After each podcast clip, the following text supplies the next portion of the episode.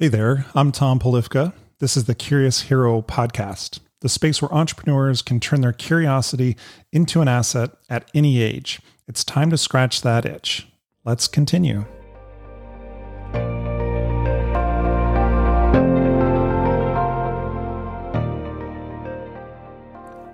I wanted to share a story with you today about the donkey and the tiger. Now, this story, I believe, is very relevant for the times we live in and especially with everything being exacerbated through media and social media, I thought it was a very relevant story that caught my attention. So it starts off with the donkey. The donkey tells the tiger, The grass, the grass is blue. The tiger replies and says, No, the grass is green. The discussion became heated up, and the two decided to submit the issue to arbitration. You know, as donkeys and tigers do, I guess they have lawyers. And to do so, they approached the lion, the king of the jungle. Before reaching the clearing in the forest where the lion was sitting up, up on top of his throne, the donkey started screaming, Your Highness, is it true that the grass is blue? The lion replied, True, the grass is blue. The donkey rushed forward and continued, The tiger disagrees with me and contradicts me and annoys me. Please punish him. The king then declared, The tiger will be punished with five years of silence. The donkey jumped for joy and went on his way, content and repeating, The grass is blue.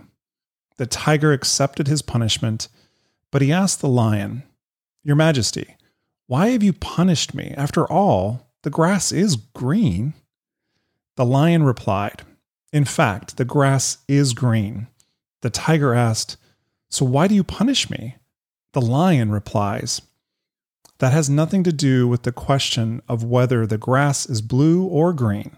The punishment is because it is not possible for a brave, intelligent creature like you to waste time arguing with a donkey. And on top of that, to come and bother me with that question.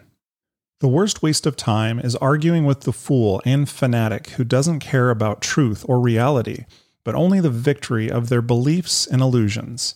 Never waste time on discussions that make no sense. There are people for who all evidence presented to them do not have the ability to understand, and others who are blinded by ego, hatred, and resentment. And the only thing that they want is to be right, even if they aren't. When ignorance screams, intelligence shuts up. Your peace and tranquility are worth more.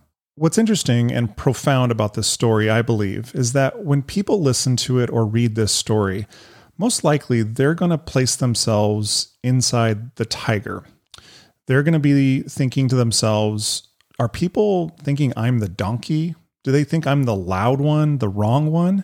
When all along I was right and I was punished for being right? The reason why I wanted to bring up this story and why I think it's so relevant is I just got back from a business trip. And for most of the time, every other year, that's not a big deal. I would go on multiple business trips each year to conferences and, and talk business with friends and acquaintances and get to hear about incredible things going on in the industries that I'm involved in and hear some incredible stories. But this year was obviously different. This year had a weight to it.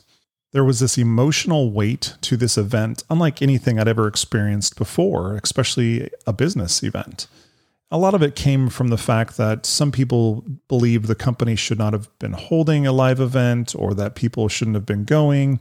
Friends and family of those that were attending made it clear that they didn't want them to go or that they should be following certain protocols. Again, all relative to their own opinions, the context through which they see the current situation, you kind of get where I'm going with this. And this is not to say that any one person is right or any side or anything. It's just the fact that what I believe is when you start a business, you'll experience the same emotions. People that are your friends and family will tell you that, oh, it's risky to start a, a business, or in a, a specific industry that might be like, oh, I've heard of those before, those never work they try to be protective of you. And I do believe they are trying to do the right thing and want the best for you. But what they're doing is they're seeing it through the context of their lens, through the the life that they've lived, whether maybe they've never started a business before, which is most people, or they started one or or tried attempting something that didn't work out and assume that they want to protect somebody from from going through the same pain or troubles that they went through. This is very common when starting a business. Over the last couple decades, I've started multiple different businesses, some that have crashed and burned, never to be seen again, and some that have succeeded and continue on to this day. And had I listened to those friends and family members that were telling me that it's too risky, you shouldn't do it, you're going to get hurt, or you're going to lose money, I wouldn't be where I'm at today.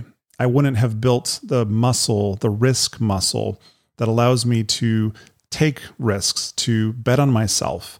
And really, honestly, Curious Hero, a big part of what I've created and I want to have this be known for is the ability for you to take a risk on yourself. Rely on yourself. Don't listen to other people. Make your own decisions based on what's best for you and your mm-hmm. family. That's what I want for you.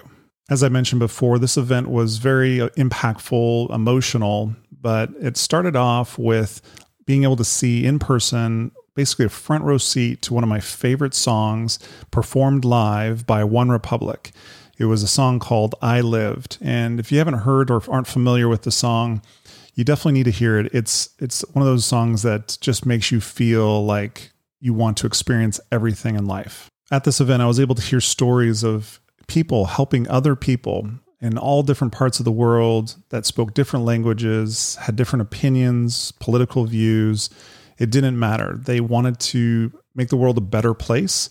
And that really encouraged me that the human spirit is well and alive. There were two women at this event that spoke on stage. And if you were to look at these two women, they would be very different on the surface. One was 83 from Somalia, the other one was 50 from the United States, and they spoke different languages. One of them spoke multiple languages. One of them owns a billion dollar company.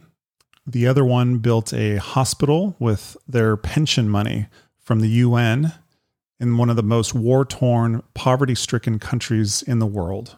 One of them is a mother, while the other one was unable to bear children.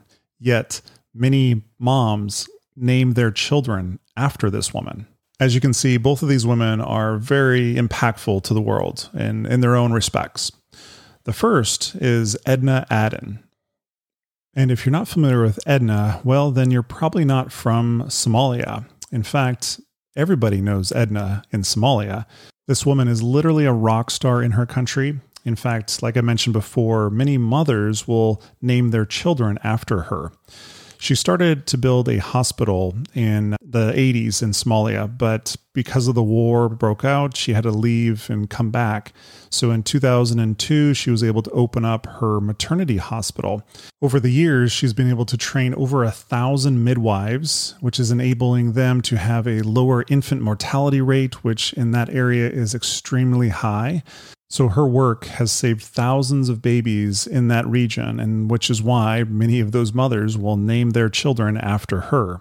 To this day, Edna is still working every day in her hospital at the age of 84. What she's done for her country and her people is truly astounding. Now, it's impossible to follow up a story like Edna's and try to compare anyone else to her and what she's created, but if anybody could do it, it would be somebody like Sara Blakely, who founded Spanx, the undergarment company for women, and just happens to be a billion dollar company that has never taken any outside funding. This woman is absolutely incredible. But what's most amazing about her is the fact that she's so down to earth she's a mom. She talked about her experience of feeling like a failure as a mom and trying just to survive, even though she's the CEO of a billion dollar company. If you haven't heard Sara Blakely's story, basically the short version goes something like her selling fax machines door to door at businesses for about seven years before she founded Spanx and just happened to create a solution to one of the most perplexing problems women have for their clothing. Sara's story of starting Spanx is really impressive and obviously inspirational for both men and women. But one thing that really stood out to me was how she made it very clear that everybody is a salesperson. No matter who you are or what you do for work, you are selling somebody all the time. Whether you're a mom trying to sell your kid on eating vegetables for school lunch, or if you're looking for work and you're trying to sell the hiring manager on your skills and your abilities that you're the best candidate for the job. We're always selling. And in fact, one of my favorite authors, Daniel Pink, wrote a book on to sell is human.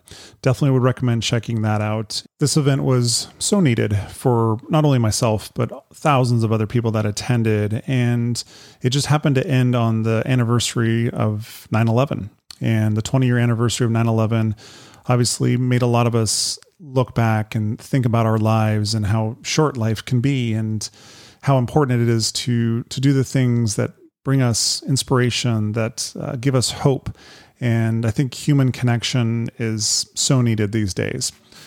So like i always say stay curious and be your own hero